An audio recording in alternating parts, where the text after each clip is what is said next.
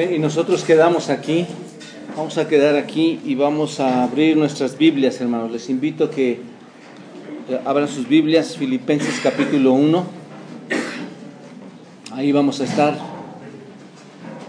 Y vamos a pedir la ayuda de nuestro Dios, de nuestro gran Dios, nuestro Dios, Dios, nuestro Dios todopoderoso, para que nos guíe en esta mañana y podamos continuar con este estudio. Señor, gracias por permitirnos estar reunidos aquí en tu casa.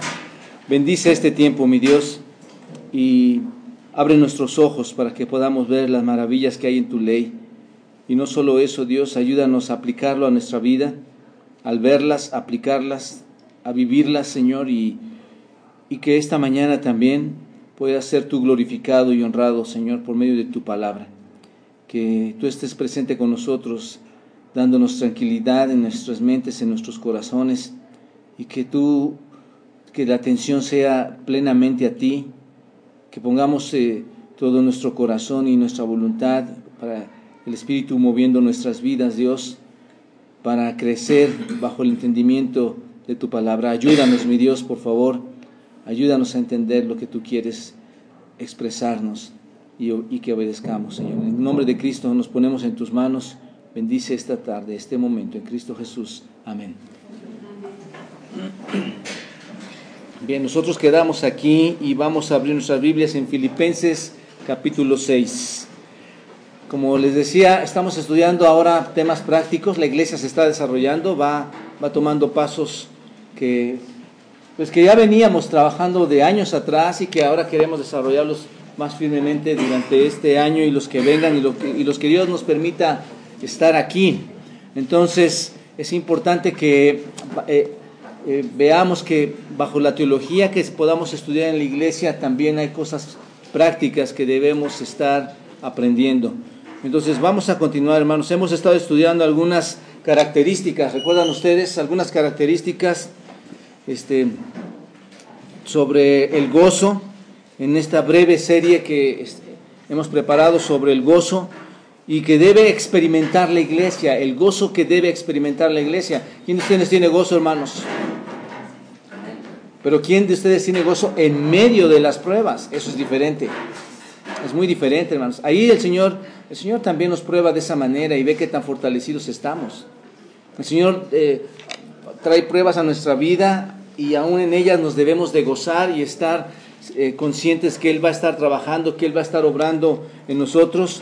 Y es lo que estamos trabajando aquí, hermanos. Esta iglesia debe, debe tener gozo. Sería muy lamentable que esta iglesia se estuviera desarrollando sin gozo. ¿Te das cuenta? Es que no existiera ese gozo, el gozo que, tenemos en el Señor, el gozo que nos puede ayudar a crecer y a que otros lo puedan ver. Un gozo que podemos experimentar bajo el Espíritu Santo, quien es quien lo produce en nosotros, dado por Dios a nuestras vidas, a los creyentes, y mientras vamos creciendo y leyendo la Escritura, vamos entrando a un conocimiento más amplio de quién es el Señor y obviamente del gozo en nuestras vidas. Y hemos visto ya algunas de estas características, de estos, de estos puntos del gozo, y esta mañana seguiremos repasando otro más, otra característica más. Sin embargo, hermanos, y como les he dicho anteriormente, el gozo solo puede ser producido por el Espíritu Santo. El gozo solamente puede ser producido por el Espíritu Santo. ¿Y por qué les menciono esto? Porque necesitamos al Espíritu Santo para que ese gozo llegue a nuestras vidas. Muchos están buscando su propio gozo, su propia manera de tener el gozo. La gente busca, les decía, en sus libros o en libros, en psicología, en médicos, en programas motivadores para poder llegar a tener gozo. Y hermanos, hay tantas cosas que, que la gente trata de buscar el gozo, pero ¿dónde encontramos este, este gozo, hermanos? La gente no lo busca en la escritura, ¿no es cierto? No buscan que, como les decía la semana pasada, que, que se les hable del pecado, que entiendan cuál es su situación y su relación delante de Dios, que vean su, su culpabilidad, que se den cuenta que están siendo o están ofendiendo a Dios con sus vidas, que hay una culpa en ellos, ¿no es cierto? Que necesitan una vida espiritual. Eso es, eso es, lo que tenemos que entender. El Espíritu Santo es el que nos lleva a comprender el gozo. Y, eh, y, es en la Biblia, hermanos. Es aquí realmente donde podemos aprender a vivir una vida llena de gozo. Ah, es aquí donde la extraemos, es aquí donde la conocemos, es aquí donde la podemos desarrollar. y no en otros medios o en otros métodos como les acabo de mencionar. Entonces, veamos, hermanos, las características de un gozo genuino este, eh, que vamos a estudiar esta mañana. Estamos estudiando Filipenses en relación a este tema. Eh, es un tema, el tema principal de la carta de Filipenses, el gozo. Estamos estudiando esta carta con este tema principal, el gozo. Y espero, hermanos, que todos juntos podamos aprender esto y que como iglesia, todo lo que vaya a darnos el Señor por delante, que como iglesia nosotros seamos creyentes que desarrollamos gozo. Es algo interesante, es algo importante. ¿Por qué? Porque en nuestras vidas siempre va a haber conflictos. Eso ténganlo por seguro, hermanos, ténganlo presente. En esta vida habrá conflictos. El Señor ha vencido al mundo. Él, eh, tenemos esa gran esperanza, pero habrá conflictos. Tendremos, tenemos que estar conscientes de eso. Entonces espero que todos podamos aplicar cada concepto que aprendemos aquí, desarrollar cada concepto que aprendemos aquí en la familia, en tu persona, en la iglesia, que lo podamos desarrollar, que lo podamos experimentar y eso va a traer un buen, un buen porvenir a cada uno de nosotros. Entonces, no estaría mal que tú esta mañana eh, o durante las semanas que hemos estado, estado estudiando el gozo, que tú te preguntaras si realmente tienes gozo en el Señor. Es una pregunta importante que te debes de hacer. ¿Realmente tengo gozo en el Señor? ¿Realmente está sucediendo esto en mí? Bueno, vamos, al, vamos a Filipenses capítulo 3, capítulo 1, versículo 3 al, al 8, que es donde estamos estudiando esta porción. Dice, doy gracias a mi Dios siempre que me acuerdo de vosotros, siempre en todas mis oraciones, rogando con gozo por todos vosotros, por vuestra comunión en el Evangelio, desde el primer día hasta ahora, estando persuadido de esto, que el que comenzó en vosotros la buena obra la perfeccionará hasta el día de Jesucristo. Y como me es justo sentir esto de todos vosotros, por cuanto os tengo en el corazón y en mis prisiones y en la defensa y confirmación del Evangelio, todos vosotros sois partícipes conmigo de la gracia, porque Dios me es testigo de cómo os amo a todos vosotros con el entrañable amor de nuestro Señor o de mi Señor Jesucristo. Hermanos, esta es una epístola eh, especial, la epístola del gozo. Insisto, no creas que lo vemos para llenar un hueco. Pablo está hablando a una iglesia con sus diferentes flaquezas, ¿no es cierto? No, no comparadas como la de Corintio, como les explicaba el domingo en la tarde, el domingo pasado en la tarde. Pero la iglesia, le está hablando a la iglesia, y si habla a la iglesia con un tema en específico, hermanos, es porque es importante. Es importante. Seguramente habrá personas aquí y que tienen sus diferentes conflictos, sus diferentes problemas, y eso no les permite desarrollar el gozo pleno en el Señor. Y lo más lamentable es que no, no muestra una relación completamente sólida en Él. Porque es más nuestra preocupación, es más nuestro pendiente que la propia relación que podemos tener con el Señor Jesucristo y el gozo se pierde. Pablo nos da ejemplo de cómo vivir continuamente gozosos, hermanos. Bajo esta carta nos está dando un ejemplo, y no sé si ustedes ya lo han, lo han estado observando, constantemente nos da ejemplo de cómo podemos vivir gozosos, nos anima a que ese gozo esté en nuestra vida, en cada momento, en cada circunstancia. Qué difícil, hermanos, es muchas veces vivir continuamente en gozo, ¿no es cierto? Resulta a veces complicado. ¿Por qué? Porque hay diferentes circunstancias. Pero en el Señor podemos lograr tener este estilo de vida en nosotros. Puedes hacerlo. Tú ya has sido renacido en el Señor, eres una nueva criatura en Él. El Señor ha transformado tu vida y estás desarrollándose un proceso de santificación en ti para que ese gozo se vaya desarrollando. ¿Te das cuenta? Entonces, entiendan hermanos, vamos a tener conflictos. Va a haber conflictos en nuestra vida y ese va a ser uno de los motivos, o hay, hay tantos motivos, también los repasamos el domingo, tu pecado, tu poca relación con el Señor, que van a hacer que se pierda el gozo. Un ejemplo de pérdida de gozo, hermanos, es caer en depresión, y perder el gozo. ¿No es cierto? Y, este ejemplo lo tenemos en los salmos. En los salmos vemos al, salmista deprimido, donde se pierde el gozo. Por ejemplo, el Salmo 36, 8 dice, estoy encorvado. Estoy encorvado. El, estar lamentándose, el estar deprimido, el estar entristecido. Dice el salmista, estoy encorvado. ¿Se dan cuenta de su situación? Estoy encorvado, estoy humillado en gran manera.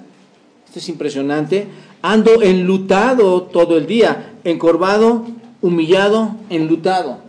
Una persona, hermanos, que está mal, que está, ha perdido su gozo, ¿no es cierto? Y también está el Salmo 42. Observen el Salmo 42, podemos ver a un creyente que está en depresión. Obsérvenlo ahí, capítulo 42, versículo 1, dice, como el siervo, el siervo brama por las corrientes de las aguas, así clama por ti, oh Dios, el alma mía.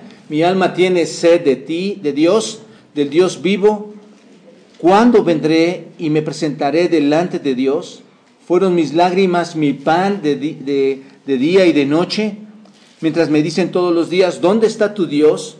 Me acuerdo de estas cosas y derramo mi alma dentro de mí, de cómo yo fui con la multitud y la conduje hasta la casa de Dios, entre voces de alegría y de alabanza del pueblo en fiesta. ¿Por qué te abates, oh alma mía, y te turbas dentro de mí? Espera en Dios, porque aún he de alabarle, salvación mía y Dios mío. Impresionante este pasaje, hermanos. Observen los versos 1 al 4. ¿Cómo está la condición de este hombre? Como siervo Brahma en las corrientes de las aguas, así clama por ti, oh Dios, mi alma mía, mi alma que tiene sed, tiene sed de Dios, del Dios vivo. Cuando vendré y me presentaré, fueron mis lágrimas. ¿Cómo fueron sus lágrimas? Eran el pan, ¿no es cierto? De día y de noche. Este es un hombre en depresión, ¿no es cierto? Es un hombre caído ahí. Observen, mi alma clama, versículo 1, ¿no es cierto? Mi alma clama y luego versículo el 2, mi alma tiene que sed de ti, ¿no es cierto? Y luego mis lágrimas, versículo 3, mis lágrimas, mi pan de cada día, ahí está. ¿Qué hacían sus amigos? Versículo 3, fueron mis lágrimas de cada día mientras me decían todos los días, ¿qué, hacían estos hombres con este salmista? Se burlaban, se burlaban de él, ¿no es cierto? ¿Dónde está tu Dios? Una burla para este hombre. Y, recuerda, hermanos, el compañerismo que él podía tener con sus amigos ahí, con sus hermanos. Más adelante me acuerdo de estas cosas y derramo mi alma dentro de mí, de cómo yo fui con la multitud y las conduje hasta la casa de Dios. Había un compañerismo de este hombre con, con las demás gentes, con sus amigos. Ese hombre está experimentando ahora qué? Un dolor, una tristeza, ¿no es cierto? Está experimentando ahí una separación de todos sus amigos, una depresión, una soledad. ¿no es cierto? Se siente lejos de quién? De Dios, ¿no es cierto? Y desea experimentar nuevamente estar cerca de Él. Estoy lejos de ti, pero deseo estar cerca de ti, como el siervo brama en las corrientes de las aguas. Así clama por ti, oh Dios, mi alma mía. Y llegan los recuerdos cuando Él estaba al lado del Señor, cuando Él estaba, estaba en plena comunión con Él. Observen el versículo 4. Me acuerdo de estas cosas y derramo mi alma dentro de, dentro de mí, de cómo yo fui con la multitud y la conduje a dónde? A la casa de Dios. Le llegan esos recuerdos de estar juntos en comunión con nuestro Señor. En otras palabras, hermanos, ¿cómo está la situación de este hombre? Deprimido. Él está deprimido, él está triste, ¿no es cierto? Pero observen, versículo 5, ¿por qué te abates, oh alma mía? ¿Se dan cuenta? ¿Por qué te abates, oh alma mía? Se pregunta, ¿por qué te abates? ¿No es cierto? Como, como renunciando a esa condición confusa. Él está confundido ahora, ¿no es cierto? Y renuncia a esto y dice, ¿qué estoy pensando? ¿Qué está pasando? ¿Por qué estoy pensando de esta manera? ¿No es cierto? Este, ¿Por qué reacciono de esta forma? Es lo que está sucediendo ahí. Él sabe que está mal, que está reaccionando con... ¿Cómo reacciona? ¿Con, con, con forma espiritual o cómo está reaccionando, hermanos? No, no, está, está en sus sentimientos, él está reaccionando en su carne, está reaccionando en sus sentimientos, ¿no es cierto? Y se da cuenta de este asunto y se pregunta, ¿por qué estoy haciendo esto? Estoy reaccionando de forma sentimental. Por esto, hermanos, eh, sigue en el, versículo 5, eh, ahí dice, ¿por qué te abates, su oh alma mía, y te turbas dentro de mí? ¿No es cierto? ¿Qué dice? Espera en Dios. ¿No es cierto? ¿Qué sabe aquí entonces el salmista? ¿sabes qué? No estoy solo. No estoy solo. Espera en Dios. No le abandonó o no le ha abandonado Dios a este hombre. Dice, estoy confundido, pero tengo que esperar en ti, Señor. Él sabe que, que no debe de sentirse de esa manera, ¿no es cierto? Muchos de nosotros sabemos que no debemos o no, o no deben ustedes sentirse de esa manera, ¿no es cierto? Está mal. En un sentido llegamos a la pecaminosidad, ofendemos a nuestro Dios cuando estamos emocionalmente dependiendo de nuestros pensamientos. Pero este hombre se da cuenta, el salmista se da cuenta, sabe que debe esperar en el Señor, que no debe sentirse así, que estará en un futuro, va a estar en la presencia de Dios. En un futuro Él va a estar con... Y eso nos anima mucho, ¿no es cierto, hermanos? Y es el punto al que vamos a llegar. Nos anima mucho porque un día vamos a estar en la presencia de Dios. Su relación con Dios va a ser restaurada. Su relación con Dios va a ser renovada. Él va a estar con el Señor. ¿Alguna vez has, vivido esta forma de sentirte? Seguro, hermano. Seguro que alguna vez te has sentido en un grado o en otro grado te has sentido así. Te empiezas a basar en tus emociones como el salmista, en tus sentimientos, empiezas a sentirte de esa manera llega a suceder muchas veces en, tu vida. Tus emociones te empiezan a llegar y cuando pasa eso te olvidas de quién.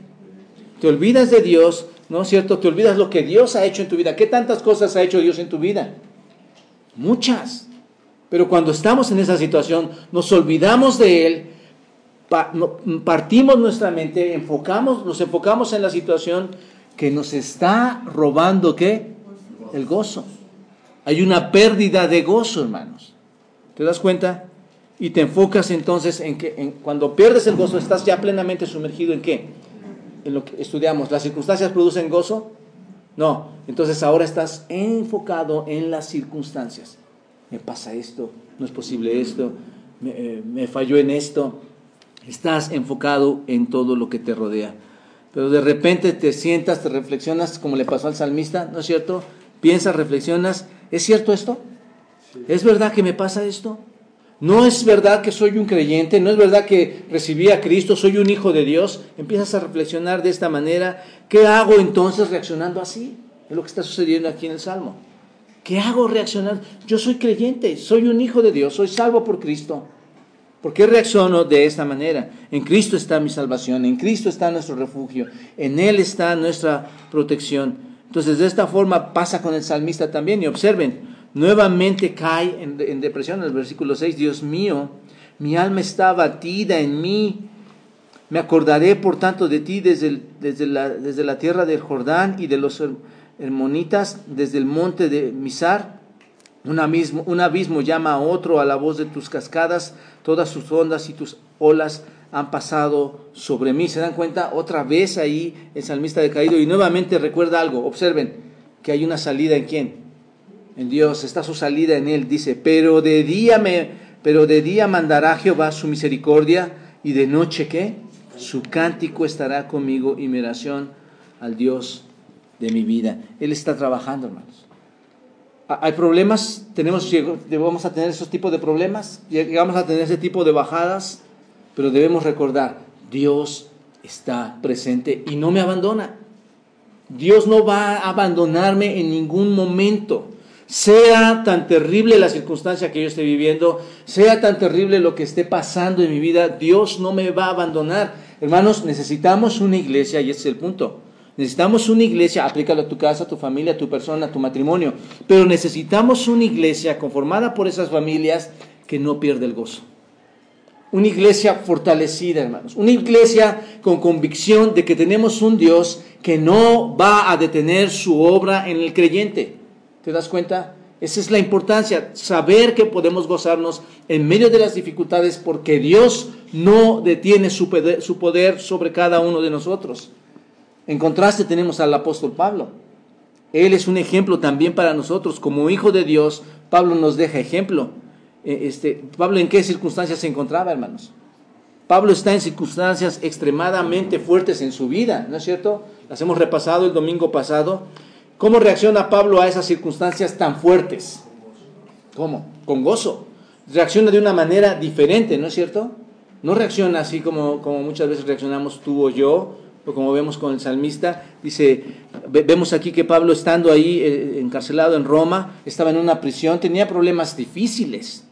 No era nada fácil la vida de Pablo ahí encadenado, no era nada fácil la vida de Pablo eh, en sus necesidades básicas ¿no? de la vida cotidiana, estando en esta casa encarcelado. Sus, sus enemigos le estaban criticando desde fuera, no podía tener defensa por ellos o por lo que hacían, lo estuvimos estudiando también, se burlaban de él. Pero a pesar de todo esto, hermanos, a pesar de, de que tenía este tipo de conflictos, ¿qué pasaba con el apóstol Pablo? ¿Expresaba lamento? ¿Expresaba tristeza? ¿Expresaba depresión? No. Es impresionante. Pablo escribe a quienes? A los filipenses. Les escribe para animarles, para exhortarles. No se está enfocando en, su situación, no se está enfocando en lo que está aconteciendo en su vida. Y ahí está el error, hermanos. Enfocarnos en las circunstancias que parece que nos van a devolver el gozo y no es así. Enfócate en eso y vas a, te vas a perder más y más y más. No vas a producir gozo en ese sentido. Si se dan cuenta, hermanos, es muy impresionante cómo Pablo reacciona ante sus circunstancias. No solo Pablo está lleno de gozo, sino que anima a los filipenses a qué? Porque están preocupados los filipenses. Anima a los filipenses a que ellos se llenen también de qué? De gozo. Les anima a ellos a que se llenen de gozo. ¿Por qué? Porque ellos están tristes. ¿Por quién están tristes? Por Pablo, por lo que está ocurriendo a Pablo, ¿no es cierto? Y Pablo les escribe, él estando en circunstancias difíciles, les escribe a ellos, saben que deben estar gozosos, aún en medio de las pruebas. Por esto Pablo decía, ¿recuerdan? ¿Qué decía Pablo en Filipenses? ¿Qué? Todo lo puedo en Cristo que me fortalece. Y esa es una frase importante, hermanos. Todo lo puedo en Cristo. Cuando, cuando Pablo decía estas palabras, y que son palabras magnas en la escritura, hermanos, es alguien que está honrando a quién? A Dios.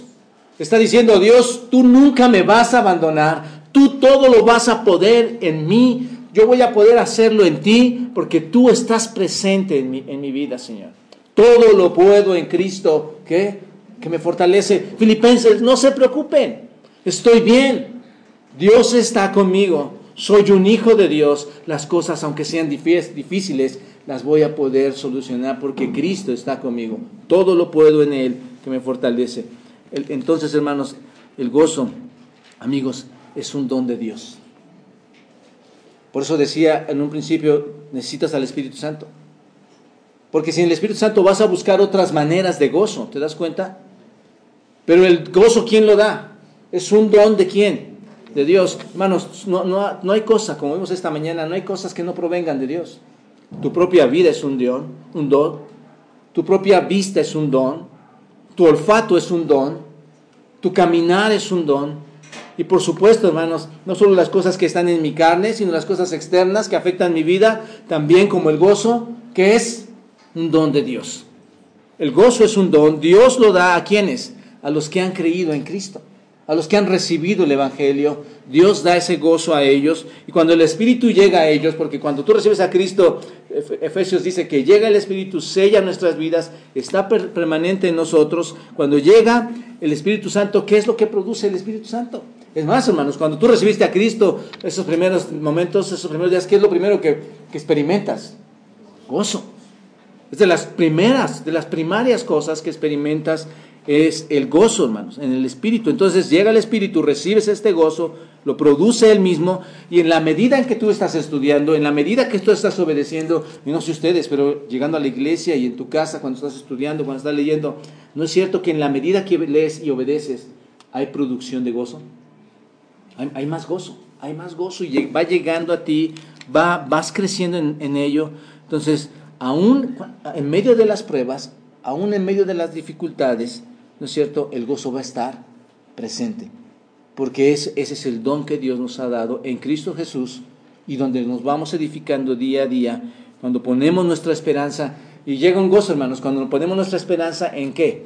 En la gloria venidera. ¿Cuál es la gloria venidera? Todo lo que pase aquí, hermanos. Este, mi esposa me decía, platicamos y me dice, ¿sabes qué, amor? A veces el cuerpo se deforma de esta parte, pasa esta parte, el Alzheimer es una de las cosas más difíciles en, las enfermedades de los hombres y, empezamos a platicar, pero sabes que nos podríamos deprimir ahí. Esperar en la gloria venidera es algo que produce gozo. ¿Sabes por qué? Porque Dios me va a hacer el hombre o te va a hacer la mujer más sensata, más cuerda, no pecadora delante de sus ojos, un cuerpo transformado, porque Él, en su gloria venidera, Él va a cumplir cada una de las promesas que ha, que ha dado a cada uno de sus hijos. ¿Te das cuenta? Impresionante esto, hermanos. Entonces no lo podemos perder el gozo cuando pensamos en todas estas las promesas. Ahora Pablo nos, bajo Filipenses nos va a seguir enseñando, hermanos, nos va a seguir instruyendo acerca de lo que es el gozo. Filipenses capítulo 1, en esta epístola. ¿No es una epístola preciosa, hermanos, esta? Filipenses es una gran epístola, es una carta preciosa y nos sigue instruyendo el apóstol Pablo y estoy seguro, hermanos, apliquen un poco de esto y nos vamos a ver con mucho más gozo. De verdad. Aplíquenlo, hermanos. Obsérvenlo, llévenlo a sus vidas, véanse en un espejo eh, sobre, sobrenatural sobre la Biblia, véanlo, aplíquenlo y, y van a experimentar el gozo del Señor por medio del Espíritu Santo que mora en nosotros y en obediencia a la palabra de Dios. Bueno, hemos estado estudiando algunos puntos aquí en Filipenses como el gozo cuando recuerdo a quién, a los hermanos. Yo me gozo cuando recuerdo a los hermanos en la iglesia. Doy gracias a mi Dios siempre que me acuerdo de qué, de vosotros. ¿No es cierto? Pablo no está gozoso cuando se acuerda de ese hombre que le está tratando mal dentro de la cárcel o aquellos que están hablando mal de él. ¿No es cierto? A Pablo le trae gozo recordar a quienes.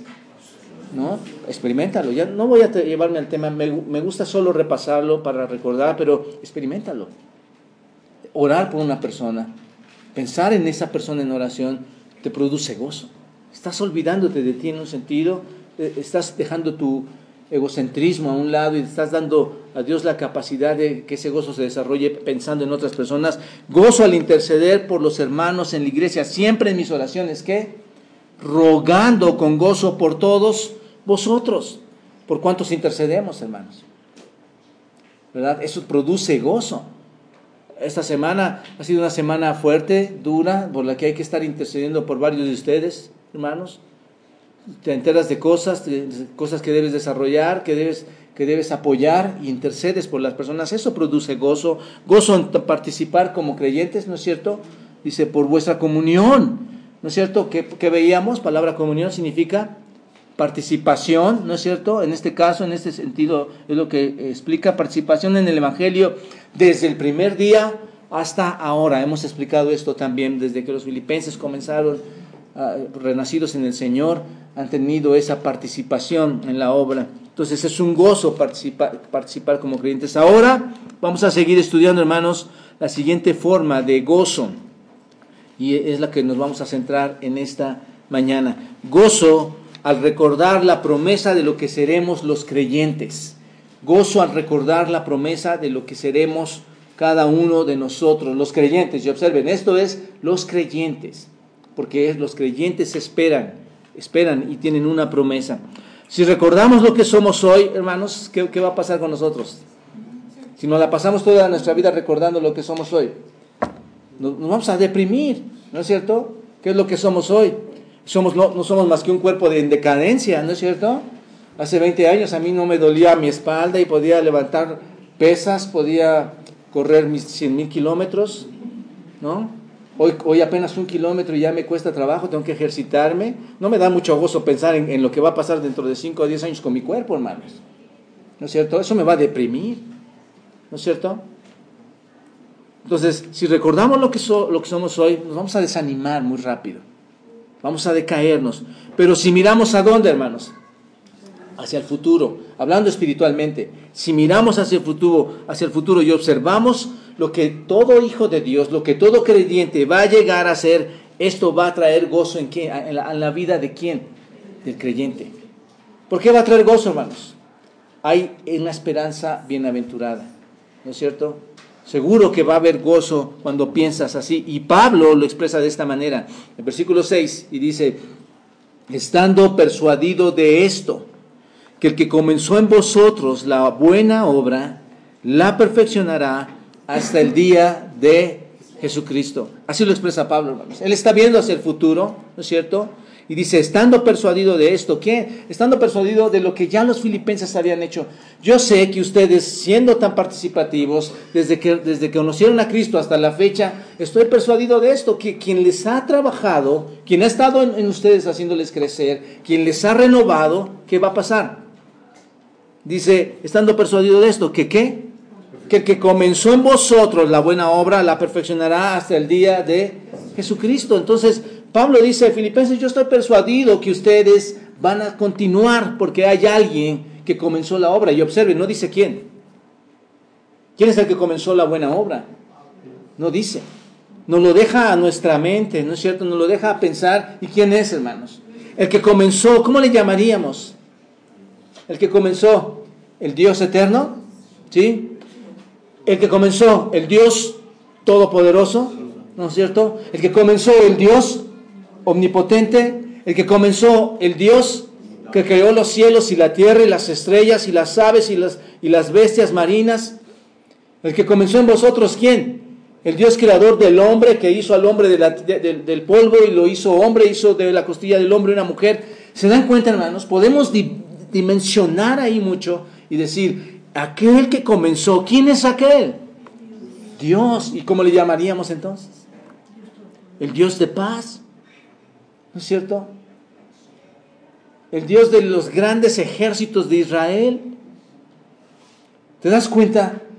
Entonces, ¿qué Dios va a continuar la obra? El único y todopoderoso Dios. ¿Se dan cuenta? Entonces, Pablo está diciendo, Él es el que, el que comenzó y Él va a perfeccionarla hasta el día de Jesucristo. Y esta es una declaración sumamente importante, hermanos. Para los creyentes es una declaración que debemos tenerla ahí presente. Es una declaración preciosa y, yo diría que es una de las más majestuosas del Nuevo Testamento, hermanos. ¿No es cierto? ¿Por qué? Porque dice, dice algo muy importante. El Dios grande, el Dios todopoderoso, el Dios de todas las cosas, el Dios del universo, el Dios que tiene las riendas de todo, ¿no es cierto? Él va ¿qué? a continuar qué? ¿En quién? Entonces, ¿qué pasa, hermanos? ¿Cómo te sientes cuando, cuando sabes que tú en tus aflicciones te estás dejando desmotivar, cuando hay un Dios todopoderoso quien va a continuar obrando en ti? ¿Te das cuenta de esto? Esto es magnífico, esto es, esto es sobrenatural. Para mí pudiera estar derrotado, acabado, deprimido, pero yo sé que Él me va a levantar de donde yo esté, porque Él no es como yo, Él no es como tú, Él va a cumplir su obra en, sus hijos, en aquellos que hayan sido transformados, ¿no es cierto? Pablo dice, estoy persuadido, estoy persuadido de esto. ¿Qué es esto de persuadido? Convencido, ¿no es cierto? Alguien que está persuadido dice, no cabe la menor duda de que esto va a ocurrir. No tengo duda alguna, estoy seguro. Estoy seguro de que, que va a ser así. Eso es lo que significa persuadido. Estoy seguro que va a ser así. ¿De qué está persuadido? ¿De qué está tan seguro Pablo? ¿De qué es lo que va a, qué es lo que va a ocurrir que está tan, tan seguro? ¿Qué? Que el que comenzó, hay, un, hay, un, hay alguien que proviene, que el que comenzó, ¿quién? Dios, ¿no es cierto? Hay una fuente de poder, por decirlo así. El que comenzó, el que tiene el poder, ¿no es cierto? ¿Que comenzó qué? Una obra especial, hermanos. Una obra especial en ti, en mí el que comenzó un, matrimonio que estaba deshecho y, lo volvió a renovar, el que, el que comenzó la obra en un drogadicto, en un borracho, en un ladrón, en un mentiroso, el que comenzó la obra en él, de eso está persuadido. ¿Qué va a pasar? La va a continuar. Esto es impresionante, no va a acabar conmigo. Dios no va a dejar de pulir mi vida, a pesar de las diferentes pruebas por las que yo tenga que pasar. ¿No es cierto? Lo va a hacer, hermanos. Está persuadido que Él va a perfeccionar la obra. ¿Hasta cuándo? Esto es, esto es una declaración impresionante. ¿Hasta cuándo? Hasta el día de Jesucristo. Esto me deja algo claro. No va a terminar conmigo hasta que yo muera, me lleve a la presencia de Cristo o Cristo en, la, en, la, misma, en los mismos cielos me tome. ¿Se dan cuenta? No la va a acabar hasta ese tiempo. ¿Cuándo entonces termina? Nunca. En esta tierra nunca. Él va, entonces esto me anima, esto me produce gozo, ¿no es cierto? Esta es una de las decisiones más preciosas, hermanos, para nosotros los creyentes, para los hijos de Dios, saber que Él va a, a terminar su obra, para nosotros los cristianos. ¿Y quiénes somos los cristianos, hermanos? ¿Qué es un cristiano? ¿No es cierto? Es una persona en quien Dios lleva la obra hasta dónde? Hasta el día de Jesucristo. Ese es un creyente. Un creyente es quien Dios va a seguir y continuar su obra. ¿No es cierto? Esto no me alegra en un sentido, en el sentido espiritual me alegra y me goza, pero no me, no me produce gozo el saber que hay otras familias, otras personas, en las cuales ese proceso no se está desarrollando. Ahí es donde, donde estamos, que seamos una iglesia gozosa, hermanos, para, para transmitir a aquellos que están en decadencia, no transmitirles nuestro pesar, sino transmitirles nuestra verdad. ¿Sabes qué? Papá, mamá, hijo, hija, amigo, ¿sabes qué? Necesitas del Señor, necesitas del Espíritu Santo para crecer, para desarrollarte y para obtener ese gozo del cual yo ahora estoy viviendo, del cual ahora yo me estoy desarrollando. ¿Te das cuenta? Tú necesitas eh, eh, compartirlo, necesitas experimentarlo. Dios comienza en la obra de los creyentes esto y la concluye. Dios comienza esa obra y la va a terminar. ¿Te das cuenta? Entonces Pablo tenía gozo. ¿Por qué? Por tener seguridad en quién. Me pase lo que me pase aquí, ¿no es cierto? Es, como si alguien estuviera en la cárcel preso y desde adentro tú estás... ¿Cómo estás tú aquí afuera? No, pues Digo, a menos que seas el Chapo o otro, otro personaje que pueda tener ahí ciertos privilegios, ¿no? Pero, ¿cómo estás desde afuera viendo a un preso? Pues es triste, ¿no es cierto? Su situación. Aquí tenemos hermanos que nos pueden decir claramente cómo es la situación de un preso ahí adentro. Es triste, lamentable, ¿no es cierto? Y Pablo desde adentro está diciendo a todos los creyentes, gócense en el Señor. ¿Por qué? porque tenía la seguridad de que Dios comenzó su obra en él y la va a terminar en él y la va a terminar en nosotros. No hay una doctrina más grande para el creyente, hermanos, que esta. No hay, una, doctrina más maravillosa, más potente que esta, hermanos. Saber que Dios no me abandona y va a continuar su obra en mí. ¿Te das cuenta? Sal, batalla en las calles, batalla en tu trabajo, batalla en la escuela, batalla en tu familia, batalla en tu matrimonio, batalla en la enfermedad, pero ten presente algo como hijo de Dios. Él va a continuar su obra y tú no le podrás detener y no habrá nada que le pueda detener a Dios para continuar su obra. No importa cómo, cómo estés hoy. No importa cómo te sientas emocional, físicamente, mentalmente hoy. Dios va a terminar su obra. No es la obra que comenzó, que comenzaron los filipenses, hermanos. Esto entendámoslo y vamos a ir para allá. No es la obra que comenzaste tú, porque esa probablemente ya la has dejado inconclusa muchas veces. Pero no es la obra de ellos. Es la obra de Dios que comenzó en quién? En nosotros. Y eso debe de quedar muy claro. Él comenzó la obra, Él se lleva la honra, Él se lleva la gloria porque no hay alguien que la haya comenzado sino Él. Así que dejemos de pensar que nosotros somos los que vamos creciendo, vamos desarrollando, estoy entrando al conocimiento, voy hacia arriba. Mentira, hermanos, es Dios, por medio de su palabra, trabajando en tu vida y lo ha prometido, lo hará hasta el final. ¿No es cierto? El autor de la obra, ¿quién es? Dios. Él es el autor de la salvación, ¿no es cierto? Dios. Entonces, algo que es importante, hermanos, entender es que la obra en los filipenses comenzó cuando Dios envía a Pablo a predicar el Evangelio. ¿No es cierto? ¿Hubiera comenzado esa obra en, Filipo sin Pablo? Bueno, es una pregunta profunda, hermanos, porque Dios podría, si él, si él va a comenzar una obra, ¿qué? ¿La va a dejar inconclusa porque Pablo no fue? No. Pero la historia, ya el contexto histórico nos dice que el que comenzó la obra, ¿quién fue? Ahí en, en, en, Filipo, a la iglesia de los filipenses, ¿quién fue? Dios. ¿A quién usó? A Pablo. Esta iglesia puede comenzar la obra, ¿no es cierto? Con gente gozosa en cualquier circunstancia, entendiendo que es Dios quien está guiando por medio de todos estos instrumentos para crecer. Entonces, Pablo es enviado a Filipos, hermanos, por Dios. Dios comienza la obra ahí con los filipenses. recordémoslo, vamos a Hechos capítulo 16, hermano. No se separen de, de Filipenses, pero Hechos 16, ahí está la historia. La hemos repasado algunas veces. Hechos capítulo 16. Pablo es enviado por Dios. Y observen el capítulo 16, versículo 6, para no leer todos. Dice, Y atravesando Frigia y la provincia de Galacia, les fue prohibido por el Espíritu Santo hablar palabra en dónde? En Asia. ¿No es cierto? Pablo y Silas querían ir a otro lugar. Pero ¿qué pasó? El Espíritu Santo, ¿qué pasa?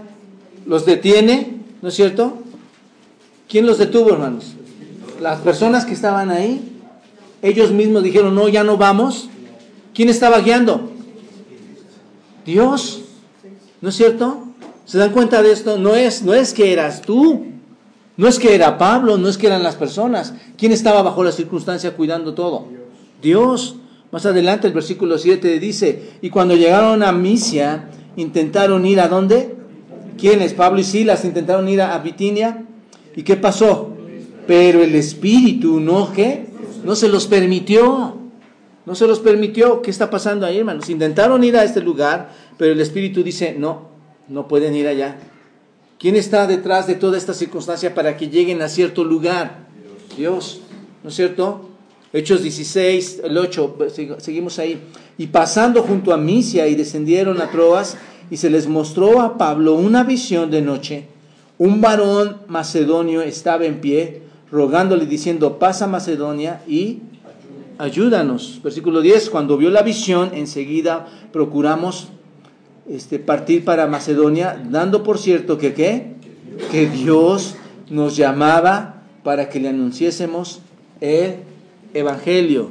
¿No es cierto? En una visión, Dios dice, dando por cierto que Dios era quien? Quien nos estaba guiando. Esta visión no provenía de, un hombre o de, o de él mismo. Era una visión de Dios. Dios dice, damos por cierto que Dios era el que nos llamaba. ¿Quién mostró la visión entonces? ¿Quién estaba moviendo todo para que estos hombres llegaran a este lugar? Dios, obsérvalo ahí, porque Él es el que estaba ah, mostrando todo. Hechos capítulo 16, en el 11, en el 11 dice, zarpando pues a Troas, venimos con rumbo directo a Samatrocia y al día siguiente a Neápolis y de allí a dónde? Ah, observen, hermanos, todo, ah, porque no nos podemos detener, pero observen cómo, cómo van guiados, cómo van guiados, hacia dónde se dirigieron entonces, dónde fue su, dónde fue su base. Filipos.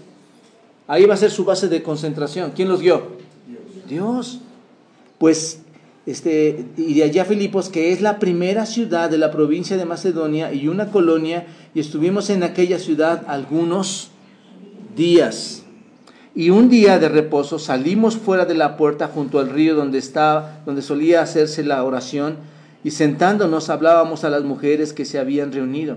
Entonces una mujer llamada Lidia, vendedora de púrpura de la ciudad de Teatira, que adoraba a Dios, estaba oyendo y el Señor que abrió el corazón de ella para que estuviese atenta a lo que Pablo decía. Ahí está, hermanos. No hay hombres en la sinagoga. Se requerían cierto número de hombres, pero en ese momento no los hay. No hay ese número, no hay ese número de hombres, seis a diez hombres que debían estar ahí. ¿Y de dónde fueron? Al río. ¿Y qué pasa ahí? Ahí a quién conocen? A Lidia. ¿Y qué hacen con Lidia? Le comparten el Evangelio. ¿Y qué sucede, hermanos? No, no, no, no. Dios dice, entonces una mujer llamada Lidia, vendedora de púrpura de la ciudad de Teatira, que adoraba a Dios estaba oyendo y el Señor que dice, abrió su entendimiento, ¿no es cierto? ¿Quién abrió entonces el entendimiento de Lidia? Dios. Ni siquiera fue Pablo en el sentido de, o sea, son, observen hermanos, somos y son una herramienta. Es algo que Dios ocupa. Pero el poder, la, grandeza, ¿quién inició la obra en Lidia? Dios. ¿Quién comenzó la obra en Filipos entonces? Dios. ¿Quién hizo, hermanos, que las personas en Filipo creyeran lo que Pablo, y quién guió a Pablo y que, creyeran en Filipos? Dios, hermanos. El que comenzó en vosotros la buena obra, la perfeccionará. Ahí está. ¿Quién la comienza? Cristo. ¿Fue un accidente que tú conocieras a Cristo? Entonces piénsalo de esta manera. ¿Fue un accidente que tú hayas llegado a esta iglesia o alguien te haya compartido, alguien que verdaderamente te haya compartido el Evangelio? Porque hay muchos que comparten pero comparten su entendimiento, su conocimiento y, no hay un sentido de, la salvación. Pero hablando seriamente del verdadero mensaje del Evangelio, ¿fue un accidente que haya llegado a tu vida? ¿Cómo lo ves desde, desde, este punto, desde esta perspectiva? ¿Sabes? No es un accidente que estés sentado aquí. Espero que todos los que están sentados aquí sean verdaderos creyentes. Eso es diferente, hermanos. Que tú estés sentado, que no estés por accidente, sino que estés sentado por la guía precisa de Cristo, por la guía precisa de Dios, que tú entres a este conocimiento bajo el perfecto, la perfecta guía de Dios, porque no es accidente, hermanos. Dios arregló todo para que los filipenses levantaran su obra. Y Dios lo ha arreglado para que tú también crezcas, para que tú también le conozcas. Dios comenzó la obra en Filipos, la obra es de Dios entonces, donde hay este, salvación de personas, como en Filipos, como en esta iglesia, donde hay salvación de personas, de gente que ha creído en el Señor, nadie tiene un crédito, hermanos. ¿Te das cuenta? Ninguno de nosotros, aunque la obra sea tan grande, ninguno de nosotros se lleva el crédito. ¿Por qué? ¿Qué aprendemos en la escritura? El que comenzó, solamente ahí, hermanos. ¿Quién comenzó? Dios. Así que Él se lleva la gloria, Él se lleva la honra, Él es el que comienza y Él es el que concluye, el que, el que continúa y Él es el que concluye. Se lleva todo el crédito, nuestro único y gran Dios. Él es el que se lleva la, obra. Insisto, hermano, nosotros somos un instrumento. De hecho, tú debes ser un instrumento para que otros conozcan al Señor. No creas que las, las, comidas que hay aquí en la iglesia, hermanos, como esto no lo tengo aquí, me salgo tantito, las comidas que tenemos en la iglesia hasta el 14 de, febrero, las del Día del Padre, las del Día de la Madre. Son, son cosas que organizamos nosotros. Obvio, Dios las ocupa, nos pone en el corazón de nosotros que estemos trabajándolas, pero quien trabaja en esas personas es Dios. Para ellos no fue un accidente. Muchos de ellos llegarán y conocerán. ¿Por qué? Porque somos instrumentos, hermano. Tú tienes que, como instrumento, invitar a otros, llamar a otros que lleguen aquí para que Dios comience la obra en ellos. ¿Te das cuenta? Entonces, esta iglesia, hermanos, por ejemplo, comenzó este, en este lugar. ¿Por qué? ¿Por qué comenzó aquí? ¿Sabes por qué? ¿Quieres que te explique por qué comenzó la obra aquí Dios? ¿Qué piensas? Simplemente, hermanos, porque Él la guió aquí. No hay, no hay otra historia. Yo te puedo contar, de hecho queremos relacionar nuestra historia. Quiero contarte toda la historia que sucedió aquí. Pero si sintetizo todo, es Dios quien movió la obra a este lugar.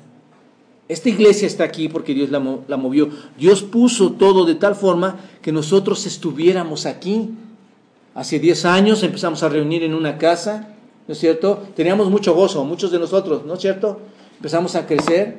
Muchos otros no, han adelantado, no siguieron con nosotros.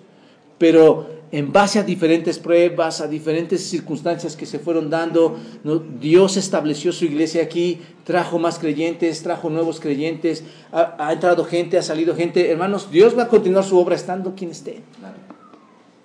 No importa si estoy yo, si estás tú, Dios la va a continuar. Aquí lo importante es saber, Señor, yo quiero ser parte de esa obra. Y un verdadero creyente va a ser parte de esa obra, va a estar crecimiento, va a estar desarrollándose, porque Dios ha prometido que si Él lo comenzó, Él la va a continuar. No hay, no hay pendiente, hermanos. Aquí es donde debemos empezar a reflexionar mucho. ¿Cómo? ¿Cómo, cómo es que no puedo yo seguir adelante? Llevo 10 años en la iglesia y no estoy desarrollando nada. Esto debe preocuparnos en un sentido espiritual. No, no, estoy hablando en el sentido de, que deberíamos tener mil gentes o dos mil gentes. Es, es obvio que necesita haber un desarrollo en la iglesia, por supuesto, pero la pregunta primaria sería, ¿cómo es que ese desarrollo no se ha dado o, cómo se ha dado en ti durante todos estos años? ¿Que el Señor dejó de cumplir su promesa? Y ahí es donde puedo pensar, Señor, verdaderamente estoy siendo un hijo de Dios en ti, verdaderamente está, ah, el Espíritu mora en mí, ¿no es cierto? Entonces, así comenzó la iglesia, hermanos. Teníamos una, una salita. Después de esa sala teníamos un estacionamiento. Después del estacionamiento teníamos el salón de abajo. Hoy tenemos el salón de arriba. Y yo estoy convencido, y al igual que mi hijo, estoy convencido, hermanos, que esta obra va a ser grande. ¿Por qué? Porque el que comenzó la obra no la va a abandonar. Estás, estés o no estés, no la va a abandonar. Él va a continuar su obra aquí. Y hermanos, cualquiera que sea tu situación, cualquiera que sea el bache en donde estés sumergido hoy, debes entender, Dios está presente y va a continuar tratando con tu vida, aun cuando, eh, las preguntas de la mañana me llamó la atención, aun cuando parezca que a otros les va bien, a mí me va bien, porque mi Padre me está moldeando, porque mi Padre me está educando, porque soy el hijo de un Dios soberano que está tratando conmigo de una manera amorosa y a veces tendrá que poner pruebas en mi vida para probar mi fe y desarrollarme en el conocimiento de, mi esperanza en Cristo. Entonces, regresando acá al texto, hermanos, versículo 16, dice, aconteció que mientras íbamos a la oración, aconteció que mientras íbamos a la oración, nos salió al encuentro una muchacha que tenía espíritu de adivinación, la cual daba gran ganancia a sus amos como adivinando, ¿no es cierto? Y esta siguiendo a Pablo y a nosotros daba voces diciendo, estos hombres son siervos del Dios Altísimo, quien, quienes, os, quienes os han anunciado el camino de salvación, y esto es lo que hacía por muchos días, mas desagradando a Pablo, este se volvió y dijo al Espíritu, te mando en el nombre de Jesús que salgas de ella, ¿no es cierto? Y, y salió de ella, pero viendo sus amos que salió de ella, ¿qué pasó? Y les había quitado su ganancia, ¿no es cierto? No era tanto que que tenían interés por esta pobre mujer, sino era su ganancia que estaban perdiendo ahí. Prendieron a Pablo y a Silas y les trajeron al foro, los llevaron a las autoridades y después, dice, presentándolos a los magistrados, dijeron, estos hombres están alborotando la ciudad, enseñan costumbres que no nos es lícito recibir ni hacer. Versículo 22. Y se agolpó el pueblo contra ellos y los magistrados, rasgándoles las ropas, ordenaron azotarles con varas. ¿Te das cuenta? Después de haberles azotado mucho, les echaron a la cárcel, mandando al carcelero que los guardase con seguridad, el cual recibió este mandato y los metió en el calabozo de más dentro y los aseguró en los pies del cepo. Estas circunstancias eran terribles para ellos, hermanos. Hacen, hacen una obra ahí y los acusan, los golpean, ¿no es cierto? Les dan una paliza, los llevan a, lo más profundo de este lugar, del calabozo y dice Pablo, dice, pero a medianoche, este, orando Pablo y Silas cantaban y, oían los presos orando, las oraciones y los cantos de Pablo y de Silas. Pero ¿qué está pasando aquí, hermanos? Después sucede algo impresionante. ¿No? Parece que todo salió mal, ¿no es cierto? Oye, estamos dando el evangelio y resulta que me llevan, me, me latiguean, me maltratan, me llevan a un cepo, me ponen en un cepo, y normalmente eran con las piernas separadas, en lo más profundo, oscuridad. ¿Quién se podría desanimar ahí, hermanos? Cualquiera de nosotros, ¿no es cierto? Pero como Dios es el que comienza la obra, observen lo que sucede. Versículo 25, entonces sobrevino de repente un gran terremoto de tal manera que los cimientos de la cárcel se sacudían. ¿Quién está obrando? El Dios Todopoderoso, el Dios Omnipotente, hermanos, moviendo las raíces de la tierra, ¿no es cierto? De tal manera que los cimientos de la cárcel se sacudían. No, no está hablando de un, de un movimiento oscilatorio de 3.5 grados, este, ¿cómo le llaman? Reiter, ¿no? No. Está hablando de un terremoto que sacudía los cimientos y ¿qué pasa?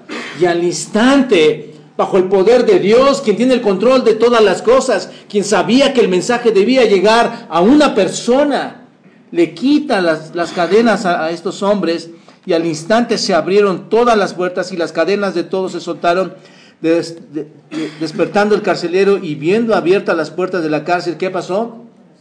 Saca su espada y se iba a matar, porque acuérdense, versículos anteriores le había dicho, no, le habían encargado a este soldado romano que no descuidara a estos presos. Descuidar a un preso era la muerte. Entonces dice, pensando que los presos habían huido, ¿más qué? Mas Pablo clamó a gran voz diciendo, no te hagas ningún mal, pues todos estamos aquí. Él entonces pidiendo luz, se precipitó y temblando se postró a los pies de Pablo y Silas Pablo le dice, no, no, no, no tengas temor, no tengas miedo, aquí estamos, ¿no es cierto? Se precipita a los pies de ellos entonces y sacándolos les dijo, señores, observen, observen aquí, esto es impresionante. ¿Qué pregunta hace? Señores, ¿qué debo hacer para ser salvo? ¿Valió la pena todo lo que pasaron ellos, hermanos? Dificultades, Tal vez alguien estaba ya deprimido, podía haber estado deprimido ahí por la circunstancia. ¿Sabes por qué estaban tan convencidos? Porque Dios estaba guiando todo el proceso para que el carcelero y su casa cambiaran, creyeran en Él. Oh Señor, qué Dios tan grande tenemos que Él tiene control de todas las cosas, aun cuando a ti parezca que no es lo correcto. Y le, y le hablaron la palabra del Señor a Él.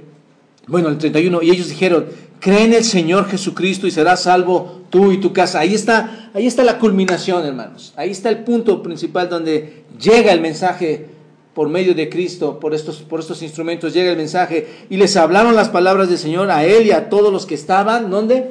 En su casa. No hay circunstancia, hermanos. No es que vamos a tener una comida el domingo para deleitarnos. Es porque Dios quiere hablar con demás personas y quiere que tu gozo sea visto por otros. Esta iglesia debe ser una iglesia de gozo, sabiendo que Dios es el que está llevando a cabo la obra. Tú no la llevas. Hay muchas cosas que no va bien en la iglesia, pero apréndete algo, sirve de manera correcta, gózate de manera correcta, porque quien lleva la obra no es el pastor ni, ni ustedes, es Dios. ¿Te das cuenta? Y nosotros ocupándonos en, en cosas pequeñas mi trabajo que yo haga, lo voy a hacer bien. Porque quien va a mover los corazones, quien tiene el poder para cambiar un corazón de roca un corazón de piedra es Cristo. El carcelero pregunta, ¿qué haré yo para ser salvo? ¿Quién hizo la obra, hermanos? ¿Quién hizo la obra en el carcelero?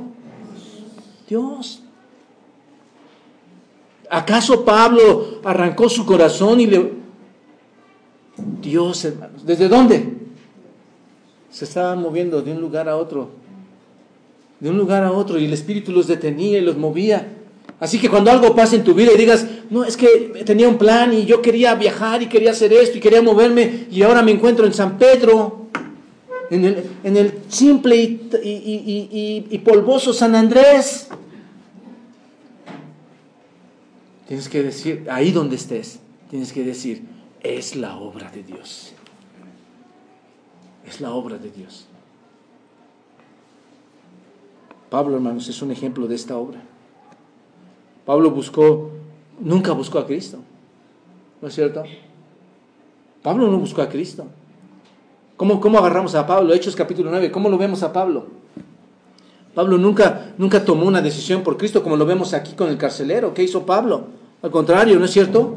Pablo que iba en contra de todos los creyentes, buscando tomar a los creyentes, martirizar a estos creyentes quienes habían tomado una acción por Cristo. Y al contrario, hermanos, cuando va rumbo a Damasco, ¿recuerdan la historia?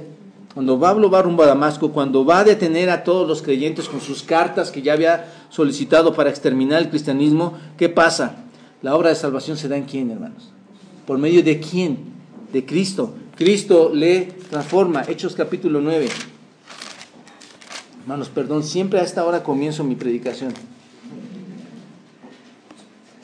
Saulo respirando aún amenazas y muerte contra los discípulos del Señor. ¿Quién era este Saulo, hermanos? Era el mismo que estaba dentro de la cárcel, ¿no es cierto? Dentro del calabozo. ¿Y ahora cómo está? Trastornado, transformado. ¿Por quién? Por Dios. Y le pidió cartas a las sinagogas para ir y traer a, y, traer a estos hombres del camino. ¿Quiénes son los del camino? Los creyentes. Mas yendo por el camino aconteció que al llegar cerca de Damasco repentinamente le rondió un resplandor de luz del cielo y cayendo a tierra oyó una voz que le decía, ¿cómo me deleita hermanos oír este pasaje? Siempre me impresiona oírlo y, cuando dice, Saulo, Saulo, ahí simplemente me, me deja ver, ¿sabes mi nombre Señor? ¿Quién eres tú que sabes mi nombre? Saulo, Saulo, ¿por qué me persigues? ¿Quién eres, Señor? Y le dijo, yo soy Jesús a quien tú persigues. Dura cosa te es dar cosas contra el aguijón. Él temblando y temeroso, por supuesto. ¿Cómo podría ser un hombre ante la presencia de Dios?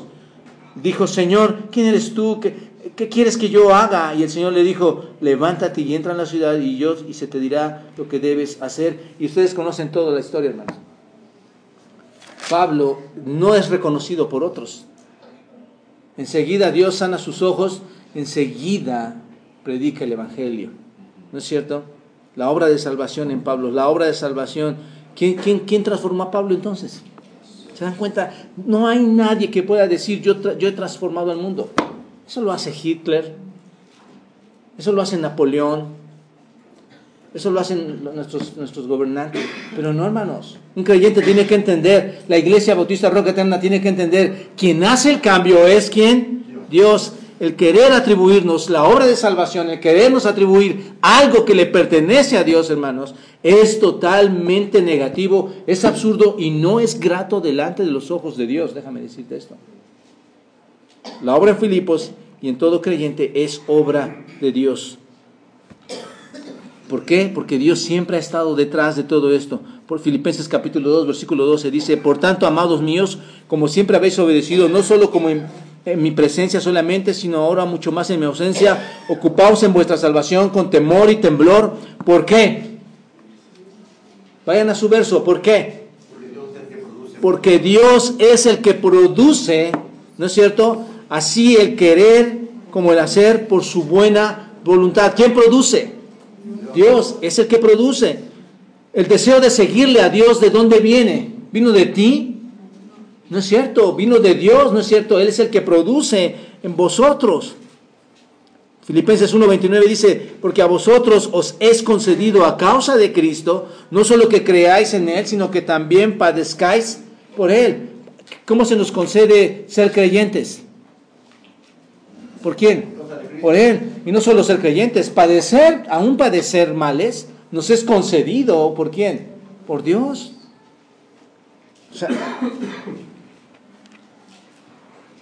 entonces Dios es quien concede, hermanos. Dios, todo el proceso de salvación viene de Dios. Si fuera de nosotros, hermanos, ¿quién se llevaría la gloria? Nosotros. Pero ¿quién se debe llevar la gloria y la honra? ¿Por qué? Porque todo es un don de Dios. La escritura, hermanos, constante, constante, constantemente dice esto, porque por gracia sois salvos por medio de la fe, y esto no de vosotros, pues es que, don de Dios. Les digo que una vez alguna persona intentó venir a decirme, es que yo traigo personas para, para esto, dándose orgullo. Hermanos, se daba el orgullo de traer gente. Y, hermano, tú no traes a nadie. Es Dios. Es muy diferente con humildad llegar a decir, somos instrumentos que Dios ha ocupado para atraer gente. ¿No es cierto? Tito 3, 4 y 5, por cuanto se manifestó la bondad de Dios nuestro Salvador y amor y su amor para con los hombres, nos salvó no por obras de justicia que nosotros hubiéramos hecho, sino por su misericordia, por el lavamiento, la regeneración y la renovación en el Espíritu. ¿Quién lo hace? Dios, lo hace Cristo. ¿No es cierto? Él de su voluntad nos hizo nacer de la palabra de verdad para que seamos primicias de sus criaturas. ¿Quién nos hizo nacer? Dios, de su voluntad. Entonces, el que comenzó, ¿quién es? El que justifica, el que me da el perdón, el que me salvó, el que me da la redención. Ahí está el que comenzó, el redentor, eh, mi redención, mi justificación. El que comenzó, ¿qué va a hacer? La perfeccionará. ¿Cuándo? Día a día, día a día, santificación progresiva, día a día. Y la perfeccionará hasta cuándo?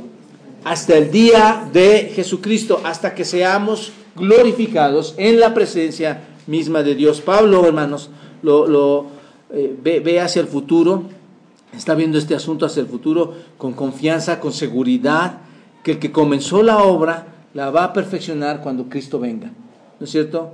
Pablo lo escribe esto a los Corintios, es un paralelo a este pasaje. En, los, tiempos, le llaman a este versículo los, tres, tiempos de la salvación.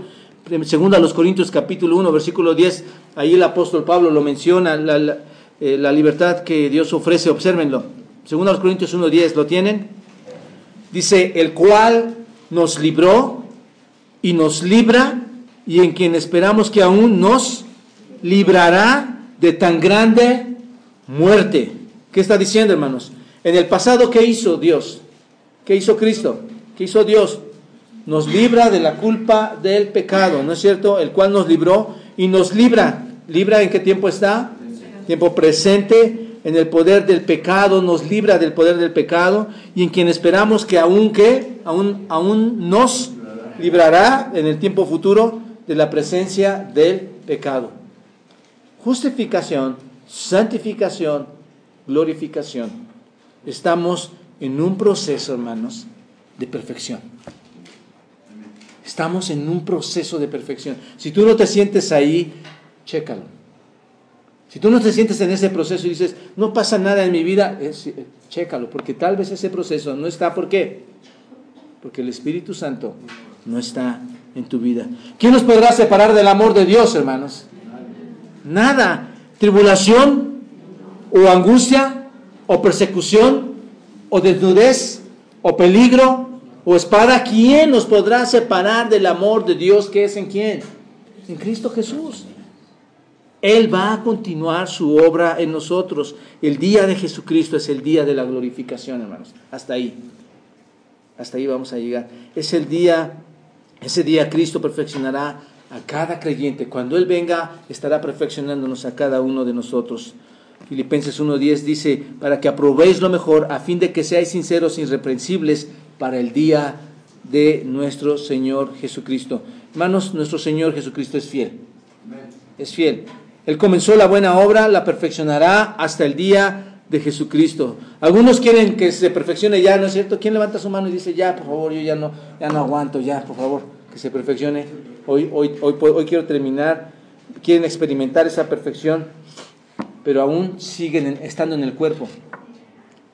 Entiendan esa parte, hermanos. Están en el cuerpo. No hay, no hay esa perfección. Está un proceso de perfección. Entonces, ¿lo vas a obtener? ¿Estando aquí en la tierra? No. No. Mientras son vulnerables a los ataques de este mundo, al ataque de Satanás, a la, nuestros tres elementos de ataque, el mundo, Satanás y la carne. Mientras estemos ahí, hermanos, va, va a haber una batalla espiritual, ¿no es cierto? Pero ¿cuándo se alcanza la perfección? Así es que no le estés deseando ahora, hermano. ¿Cuándo se alcanza esa perfección? Cuando Cristo venga y se ha transformado este cuerpo corruptible en un cuerpo incorruptible, en un cuerpo celestial, como dice 1 Corintios capítulo 15. Y así como hemos traído a la imagen terrenal, traeremos también la imagen celestial. Pues, pero esto digo, hermanos, que la carne y la sangre no pueden heredar el reino de Dios, ni la corrupción hereda la corrupción. He aquí os digo un misterio. No todos dormiremos, pero todos seremos transformados en un abrir y cerrar de ojos a la final trompeta, porque se tocará la trompeta y los muertos resucitarán incorruptibles y nosotros seremos transformados. Qué impresionante, hermanos. Ahora sí, habrá llegado el momento. La iglesia, hermanos, debe confiar en Dios porque Dios ha prometido que lo va a hacer, lo hará. Vivir, entre tanto, de que esto suceda de forma que crezcamos y apoyemos a la iglesia, hermanos. Y vivir de forma gozosa por tan grande promesa que Dios nos ha dado. ¿No es cierto? Termino con esto, hermanos. Dice un hermano, leía en su libro, que asistió a un seminario y, narra lo que aprendió ahí respecto a esta grande promesa de Filipenses capítulo 1, versículo 6. Dice, éramos alrededor de cinco mil asistentes y todos salimos edificados y con el deseo de continuar aprendiendo esas verdades tan necesarias. El último día nos obsequiaron un botón de latón con las letras impresas N, T, D, N, H, T, C, T. Debíamos colocárnoslas en un lugar visible para despertar así la curiosidad en otros y hacernos que nos preguntaran lo que esas letras significaban. Y era una muy buena respuesta a quien, a quien exigiera perfección en nuestra vida. Y significa esto, no te desesperes, Dios no ha terminado contigo todavía. No te desesperes, Dios no ha terminado. ¿De acuerdo? Que seamos una iglesia gozosa, hermanos aun cuando las cosas no parezcan fáciles. ¿De acuerdo? Vamos a orar. Señor, gracias por permitirnos estar aquí.